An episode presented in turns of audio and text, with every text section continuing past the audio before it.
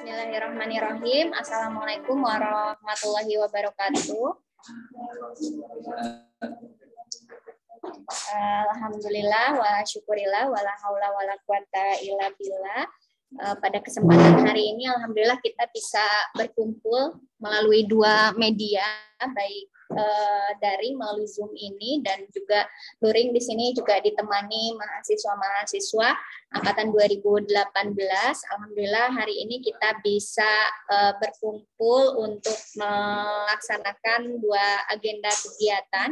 Yang pertama adalah sosialisasi kaitannya dengan uh, buku panduan penulisan skripsi FKIP yang sudah ada. Terus kemudian yang kedua adalah pemanfaatan Mendeley uh, nanti eh, teman-teman mahasiswa dan Bapak Ibu dosen di sini saya karena saya menjadi salah satu tim dari penulis buku ini yang sebenarnya diketuai oleh Pak Ugu dari Prodi Pendidikan Matematika. Kemudian eh, hasil akhirnya adalah buku panduan penulisan skripsi yang memang sekarang digunakan di FKIP saya izin share.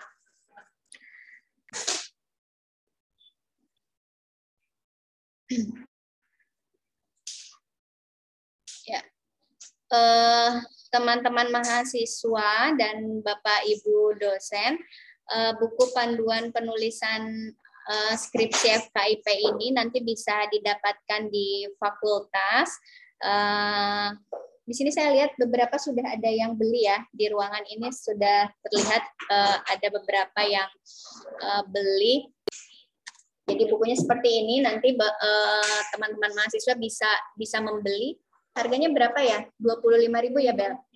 Ya, harganya 25.000 rupiah dan bisa teman-teman dapatkan di lantai dua kantor uh, fakultas gitu ya langsung ke Bu Ratno nanti langsung difasilitasi untuk mendapatkan buku panduan penulisan skripsi ini uh, ada hal-hal yang memang baru di panduan penulisan skripsi FKIP ini yang tentunya ini memang kita perlu sekali beradaptasi dengan suasana baru gitu ya. Termasuk tadi sepertinya Pak Dikik juga sudah menyampaikan ada pemanfaatan Mendeley di, di bukunya sebenarnya kan uh, sitasi itu tidak perlu main delay ya. Jadi berbagai macam cara sebenarnya kita bisa melakukan sitasi, tapi memang yang efektif dan mungkin bisa lebih mudah dipelajari itu adalah Mendeley. Di buku ini dijelaskan juga salah satunya tentang itu, termasuk juga uh, hal yang baru di buku panduan ini adalah kaitannya dengan etika penyusunan uh, skripsi, terus kemudian juga tentang penelitian payung dan juga publikasi. Yang seperti kita ketahui uh, bahwa dalam uh, sekarang memang targetnya bahwa setiap penelitian yang dilakukan oleh mahasiswa itu harus bisa dilakukan juga publikasi gitu ya. Tentunya di jurnal-jurnal yang memang uh, baik gitu ya sehingga artikel-artikel uh, hasil penelitian mahasiswa itu bisa ditulis bersama dengan dosen pembimbingnya. Nah, sekarang Tarya seperti itu. Jadi publikasi di jurnal itu menjadi sesuatu yang memang harus uh, dilakukan oleh mahasiswa untuk skripsi yang sudah dihasilkan. Itu nanti bersama-sama penulisnya dengan dosen pembimbingnya sehingga nanti proses pembimbingan itu tidak hanya konten dari skripsi saja tapi juga artikel yang akan dipublikasi. Begitu. Termasuk juga uh, hal yang baru adalah tentang etika penyusunan skripsi. Di ketentuan yang baru, sekarang setiap uh, skripsi yang memang sudah dihasilkan harus dicek plagiasi dan tidak boleh lebih dari 25% hasil cek plagiasinya dan itu difasilitasi uh, oleh perpustakaan UAD.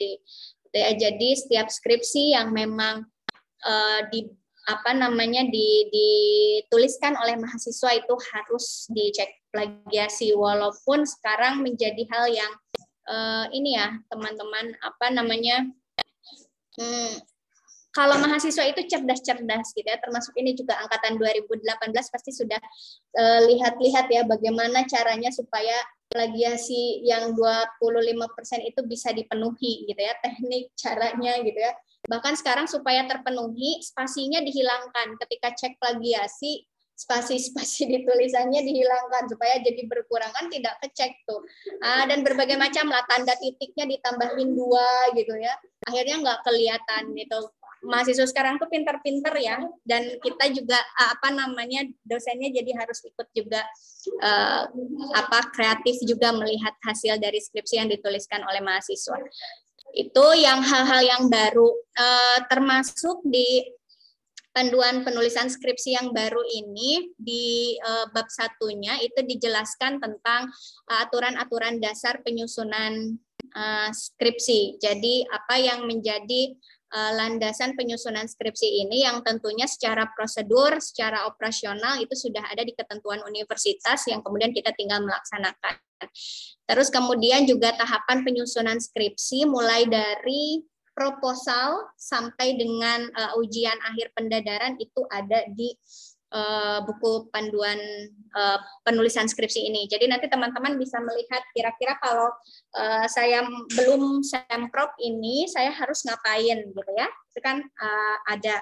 Terus kemudian juga kalau misalnya saya belum uh, apa namanya syarat-syarat untuk saya bisa ujian akhir, saya bisa pendadaran ini saya harus ngapain gitu ya. Itu juga ada di di di buku panduan ini. Jadi nanti bisa bisa melihat aturan-aturannya secara jelas di di sini.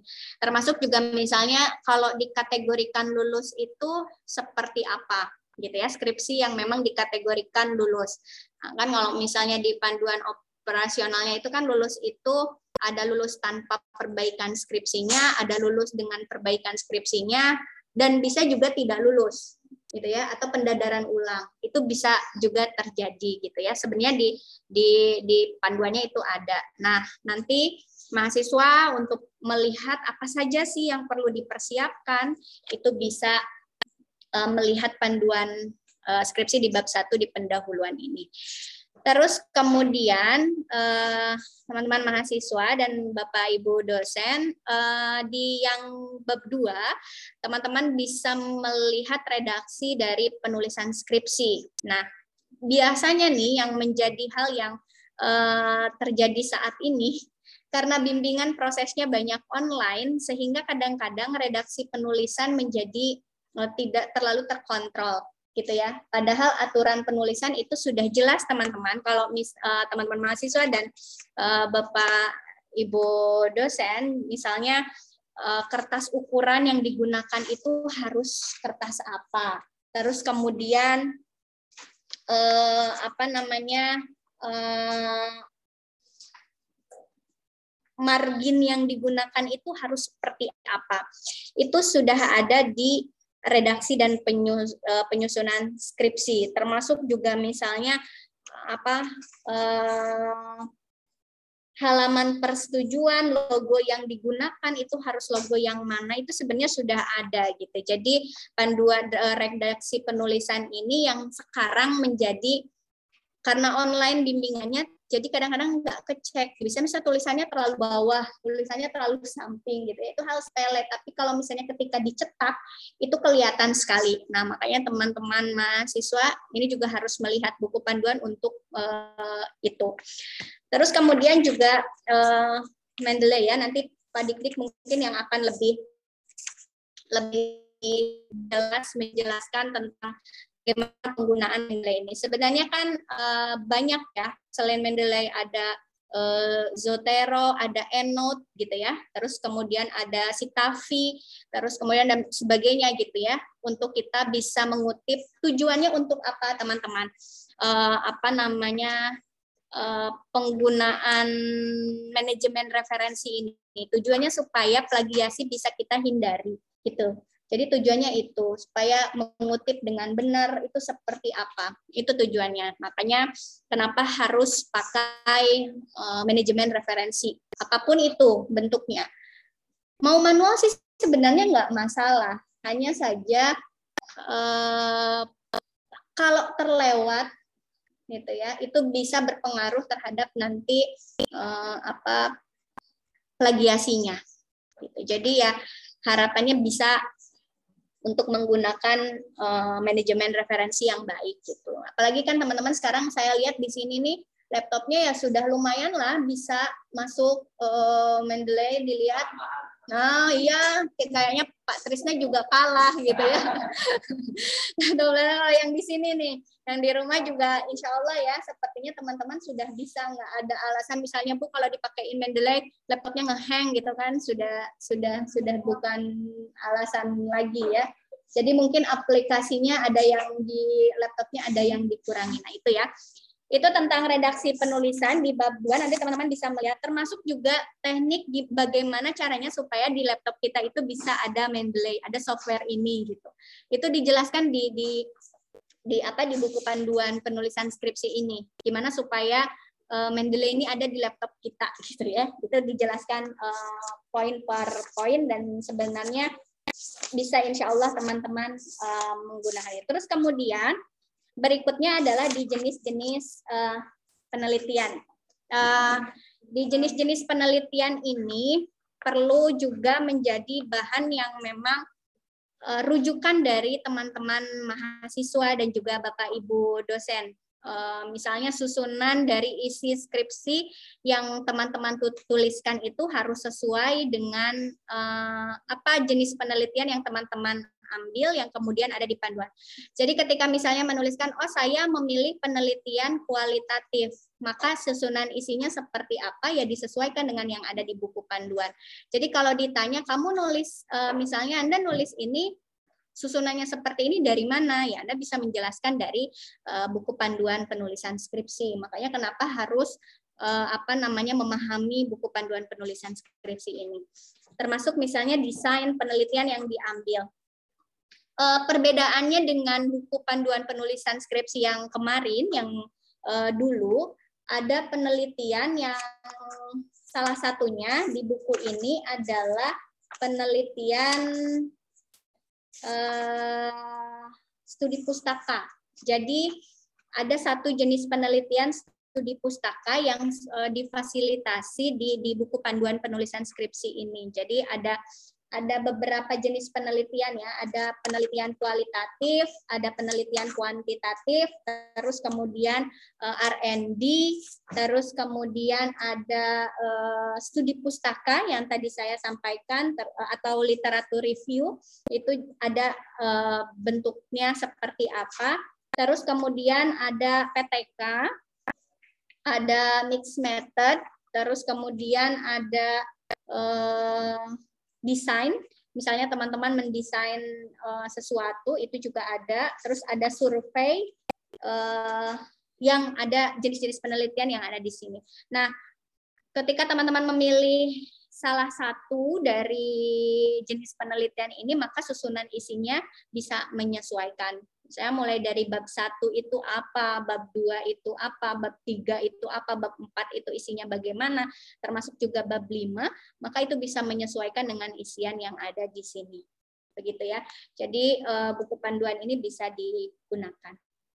Termasuk juga eh, dijelaskan jadi di buku ini di bagian C dengan sampai dengan bagian G itu dijelaskan dengan rinci misalnya pendahuluan itu isinya harus apa saja. Kalau mau menuliskan latar belakang itu seperti apa gitu.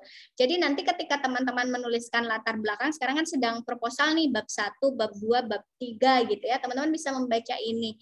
Uh, di latar belakang itu misalnya harus ada uh, ada empat hal di buku ini dijelaskan harus ada hasil kajian pustaka, harus ada hasil dari misalnya diskusi pakar-pakar di acara seminar, harus ada uh, apa namanya kajian lapangan awal atau survei awal, harus ada uh, apa namanya ide-ide gagasan dari surat kabar, majalah gitu ya di, di latar belakang ini. Nah, teman-teman sebelum dikoreksi oleh Bapak Ibu dosen, tentunya kalau sudah membaca ini, oh deskripsi saya yang belum ada apa nih, gitu kan? Bisa melihat, oh ternyata yang belum ada misalnya hasil-hasil eh, dari surat kabar, gitu. Maka teman-teman harus mencari itu. Nah ini di rincian pendahuluan itu dijelaskan, termasuk juga misalnya baga, eh, apa yang dimaksud dengan hmm, pembatasan masalah. Apa yang dimaksud dengan rumusan masalah? Nanti bisa bisa bisa dilihat di buku panduan ini.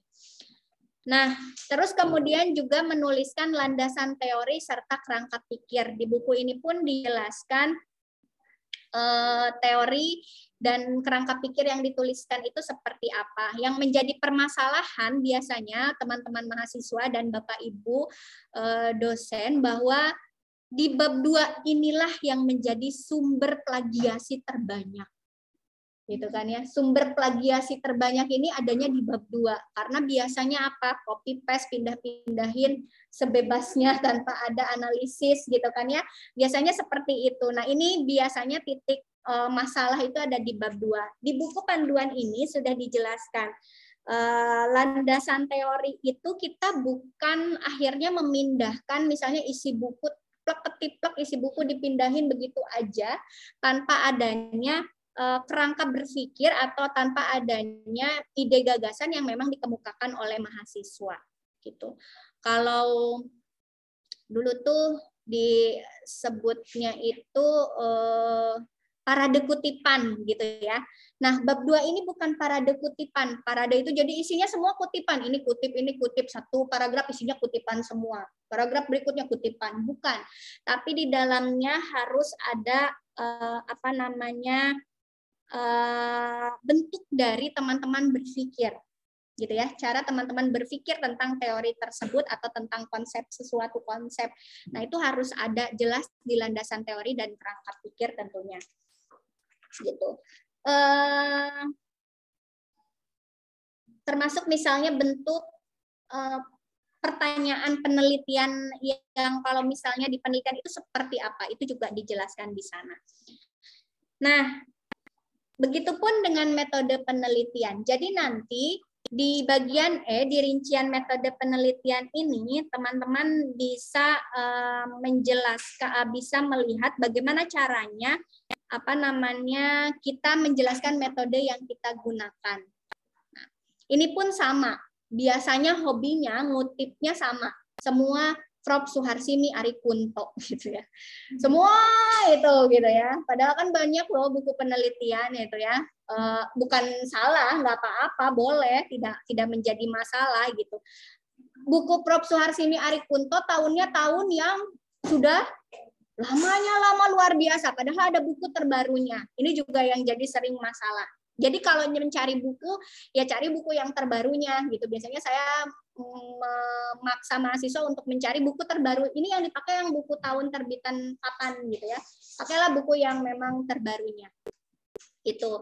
Terus kemudian uh, hasil dan pembahasan. Begitupun cara menguraikan hasil dan pembahasan. Nah, kalau biasanya di sini, kalau yang betul-betul penelitiannya ser serius, betul-betul sangat gitu ya. Biasanya di sini sedikit sekali uh, apa namanya pembahasan uh, apa uh, parade kutipan. Karena memang tidak ada ide gagasan dari mana yang mau dikutip. Jadi biasanya hasilnya banyak, tapi dibahasnya sedikit hasilnya bisa 10 halaman, pembahasannya cuma satu halaman. Nah, ini juga jadi masalah. Nah, di buku ini dijelaskan bagaimana caranya teman-teman menguraikan hasilnya dan menguraikan pembahasannya itu seperti apa. Itu ya. Itu dan kesimpulan begitu pun saran. Nanti teman-teman bisa melihat di jenis-jenis penelitian. Saya ngambilnya penelitian apa nih? Apa misalnya literatur review atau apa gitu ya atau PTK atau misalnya eh, apa kuantitatif atau kualitatif, apa pun itu, nanti teman-teman bisa menyesuaikan di buku panduan. Jadi ketika bimbingan, misalnya susunan strukturnya, isinya teman-teman sudah buat, dari mana didapatkan ya teman-teman bisa men, uh, apa, menjelaskan bahwa teman-teman mengikuti yang ada di buku panduan. Begitu. Terus kemudian penelitian payung uh, dan juga publikasi. Nah, di penelitian payung dan juga publikasi, ini ada di halaman 71 kalau di buku ini. Teman-teman bisa melihat apa yang dimaksud dengan uh, penelitian payung ini. Ya teman-teman bisa masuk ke uh, bagiannya penelitiannya Bapak Ibu uh, dosen gitu ya. Misalnya Bapak Ibu dosen itu punya topik yang diangkat di penelitiannya dan teman-teman menjadi bagian di dalamnya. Itu pernah uh, sepertinya Pak Trisna ya Pak Trisna pernah ya dengan mahasiswa bagian skripsi mahasiswa menjadi bagian dari penelitiannya Pak Trisna sepertinya saya saya juga pernah dulu saya tiga mahasiswa gitu ya penelitian saya saya punya eh, penelitian tentang eh, tahun 2019 2020 itu kemudian saya ambil mahasiswa angkatan 2016 tiga orang. Nah skripsi mereka tentang itu itu penelitian payung. Jadi teman-teman bisa menjadi bagian dari penelitiannya Bapak Ibu dosen. Nanti Bapak Ibu dosen yang biasanya menawarkan uh, penelitian. Tapi kan prosesnya sekarang teman-teman sudah mempunyai angkatan 2018 ini kan sudah sekarang sedang menyusun proposal ya jadi rata-rata sedang menyusun proposal, bahkan beberapa mungkin ada yang sudah riset ke lapangan ya. Beberapa ada yang sudah ke lapangan, beberapa sedang menyusun proposal. Tentunya teman-teman sudah ada ide awal gitu ya, sudah ada ide awal. Tidak apa-apa misalnya eh, dosen mengajak misalnya dosen mengajak nih teman-teman sudah di awal tapi dosen mengajak mau tidak masuk penelitian ibu? Itu tergantung teman-teman. Nanti bapak ibu dan pembimbing uh, bisa mengarahkan teman-teman gitu. Dulu juga uh, saya begitu gitu ya di, diarahkan. Walaupun misalnya bu saya tuh penelitiannya nggak ini mau nggak kalau ikut dengan ibu? Nanti ibu arahkan seperti seperti itu gitu ya. Nah nanti teman-teman menyesuaikan. Tapi kalau misalnya teman-teman sudah punya ide awal dan teman-teman mau tetap itu juga tidak jadi masalah. Terus kemudian kewajiban untuk melakukan publikasi hasil eh, apa penelitian skripsi. Nah, itu pun harus di apa namanya di didiskusikan dengan Bapak Ibu dosen pembimbing. Misalnya penelitiannya mau dipublikasikan seperti apa prosesnya. Dari satu penelitian saja kemarin saya bisa menghasilkan dua uh, artikel publikasi gitu. Yang satu penulis pertamanya mahasiswa dan keduanya saya, yang satu penulis pertamanya saya terus diikuti oleh mahasiswa-mahasiswa gitu ya. Jadi sebenarnya bisa seperti apa dan itu teman-teman dibicarakan dengan uh, apa sesuai dengan etika akademik yang yang yang apa yang bisa dilakukan gitu ya. Ada ada nanti di belakang juga di lampiran itu persetujuan misalnya di halaman berapa itu persetujuan skripsinya akan dipublikasikan gitu. Nanti teman-teman bisa melihat lah di di di belakang eh, di lampirannya gitu ya. Misalnya skripsinya mau mau seperti apa. Termasuk uh, yang berikutnya juga misalnya teman-teman memerlukan validator instrumen. Misalnya instrumen yang dibuat oleh teman-teman dibutuhkan validatornya itu juga di lampiran itu teman-teman bisa melihat bentuk validator itu seperti apa. Nah, ini di penelitian payung dan publikasi. Nah, ini yang tadi etika penyusunan skripsi dijelaskan skripsi itu seperti apa yang baik itu mengutip yang baik itu seperti apa Terus kemudian petunjuk bagaimana mencek similar, similaritas kalau uh, similaritas gitu ya yang sesuai dengan layanan yang ada di perpustakaan. Gitu, itu tidak boleh lebih dari 25%. Itu semua sudah disajikan dalam buku panduan penulisan skripsi ini yang tentunya sebenarnya buku ini bukan uh, uh, buku yang memang apa namanya perfect juga gitu mungkin ya. Hanya saja menjadi karena disebut buku panduan, ya mudah-mudahan ini bisa memandu eh, teman-teman semua ketika akan menulis skripsi gitu ya, ketika akan menulis skripsi dan ini juga bisa menjadi bahan rujukan dari teman-teman untuk uh, penulisan skripsi. Itu uh, yang bisa saya jelaskan. Mudah-mudahan uh, dari buku panduan ini teman-teman bisa memudahkan kan harapannya itu ya. Buku panduan skripsi ini dibuat tujuannya bu, uh, untuk memudahkan teman-teman ketika menulis gagasan, menulis ide, melakukan penelitian supaya lebih bisa cepat juga lulusnya kalau ada panduan gitu kan ya. Kalau misalnya kita mau menuju jalan atau menuju ke suatu tempat kalau ada map gitu ya uh, kita akan sampai dengan uh, baik gitu sesuai dengan arah gitu. Dan tentunya uh, Google Map aja kadang-kadang bikin kita nyasar gitu ya. Google Map aja kadang-kadang bikin kita nyasar kan ya teman-teman.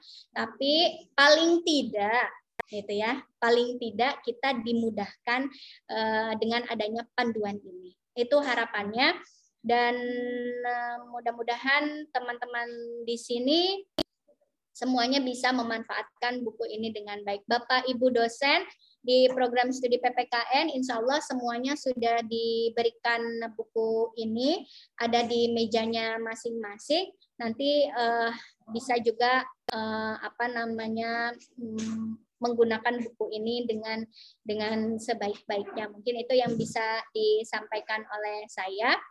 Uh, mungkin nanti uh, sesi berikutnya setelah Pak Diktik atau ada pertanyaan dulu boleh dipersilakan teman-teman tentang so, uh, buku panduan penulisan skripsi ini. Ya, silakan teman-teman kalau ada yang akan disampaikan pertanyaan. Silakan untuk penjelasan terutama tentang panduan ini ya.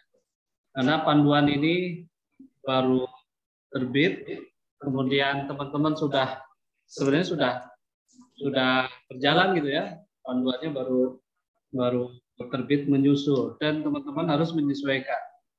Tadi mungkin dari uh, struktur misalkan penelitian kualitatif ternyata berubah gitu ya kuantitatif. Jadi tetap perlu menyesuaikan gitu ya. Jadi kita akan mulai di PPKN dari 2018 ya. 18. Kalau yang 2017, 2016 kita maklumi saja masih menggunakan yang lama. yang lama. Tapi teman-teman 2018 kita gunakan ya pedoman baru ya panduan. Silakan kalau ada yang akan disampaikan di, di sini ataupun yang di rumah Silakan teman-teman yang di rumah, kalau ada yang disampaikan. Boleh? Gimana? Di, di sini aja, biar, biar teman-teman yang di sana juga dengar.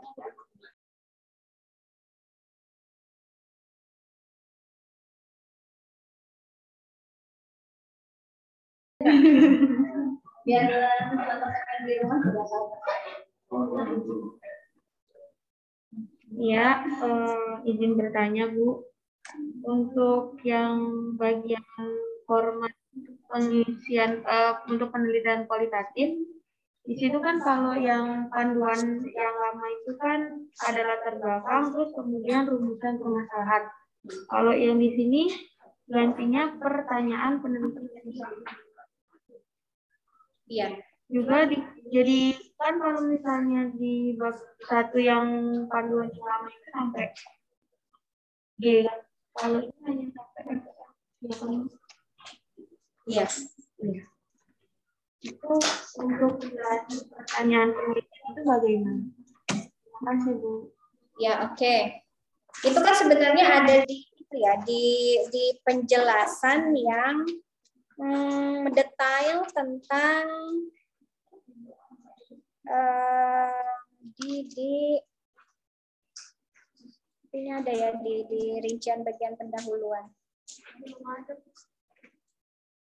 Identifikasi mas. Oh, oke okay, oke. Okay. Ya. Ya, uh, intinya sebenarnya mungkin pertanyaan penelitian ini sama dengan rumusan masalah ya. Karena kan rumusan masalah juga kan pertanyaan ya kan. Nah, artinya nggak nggak terlalu beda lah antara pertanyaan penelitian dengan rumusan masalah. Ataupun mungkin pertanyaan penelitian bisa lebih lebih rinci lagi dibandingkan dengan rumusan uh, masalah. Biasanya kalau rumusan masalah hanya satu poin, pertanyaan penelitian sudah lebih spesifik uh, lagi. Mungkin itu ya. Uh, apalagi yang berbedanya ya teman-teman bisa menyesuaikan saja gitu. Kalau mau mengikuti panduan ini uh, lebih bagus ketika misalnya teman-teman mengikuti panduan ini, misalnya ada pertanyaan penelitian ya ya tidak apa-apa, bagus gitu ya. Terus kemudian kalau mau ditambahkan lab G misalnya ya, ya nggak apa-apa juga, lebih banyak asalkan tidak melenceng dari eh, apa namanya ya sesuai dengan panduan ini mau ditambahkan lebih bagus. Ya bagusnya ya kalau sesuai tidak masalah, misalnya dengan panduan ini sama poinnya dari A sampai E ditambahkan misalnya ya bagus gitu ya. Tidak ditambahkan juga misalnya teman-teman punya alasan rasional kenapa tidak ditambahkan? Karena saya mengikuti buku panduan. Gitu kan? Nah, jadi sebenarnya nggak nggak masalah gitu. Tinggal tinggal menyesuaikan saja. Gitu. Biasanya begini uh, kalau misalnya dulu misalnya ada identifikasi masalah misalnya ya ada identifikasi masalah dosen pembimbing mengarahkan teman-teman untuk bisa mengidentifikasi masalah ya nggak apa-apa kan ditambahkan nggak masalah gitu tapi kalau misalnya nanti uh, seperti ini susunannya juga nggak jadi permas nggak jadi masalah gitu ya artinya ya ya menyesuaikan lebih bagusnya ya memang misalnya kalau uh, sama Artinya sudah ada pedoman patokannya yang jelas. Begitu. Jadi nanti buku dari mana misalnya susunan yang dituliskan ini teman-teman dapatkan ya jawabannya dari buku. Begitu ya? Oke, jadi nggak nggak masalah ya rumusan masalah dengan pertanyaan penelitian sebenarnya kan rumusan masalah itu e, isinya pertanyaan kan, ya kan? Isinya pertanyaan. Begitu. Oke, ada lagi? Yang di rumah atau yang di sini juga boleh.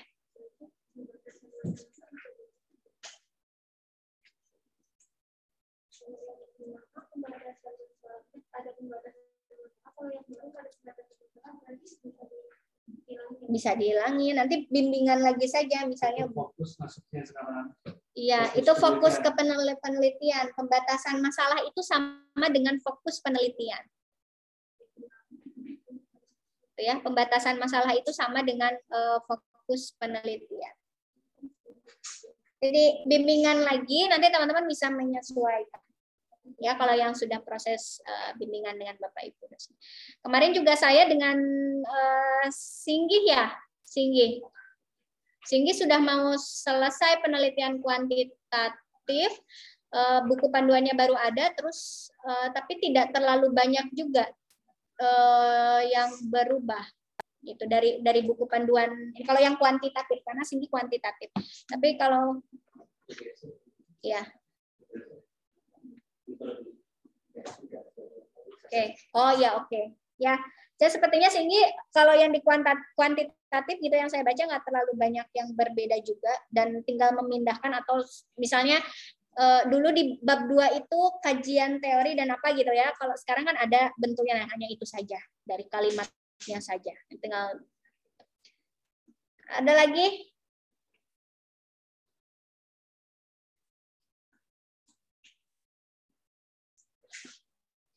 Ada lagi uh, karena memang uh, buku panduan penulisan skripsi ini memang uh, ditulis oleh berbagai macam orang yang latar ke belakang keilmuannya berbeda-beda gitu ya, yang menyesuaikan dengan kebutuhan prodinya juga masing-masing tentunya.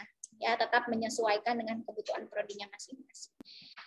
Makanya begitu uh, untuk sosialisasi buku panduan penulisan skripsi, informasinya teman-teman bisa mendapatkan di uh, apa TU ya di kantor fakultas di lantai dua. Ada lagi yang mau bertanya? Kalau tidak ada, nanti dilanjutkan dengan pemateri kedua Pak Dik-Dik yang akan menyampaikan tentang pemanfaatan Mendeley. Ada ya? Terima kasih. Assalamualaikum warahmatullahi wabarakatuh. Waalaikumsalam. Waalaikumsalam.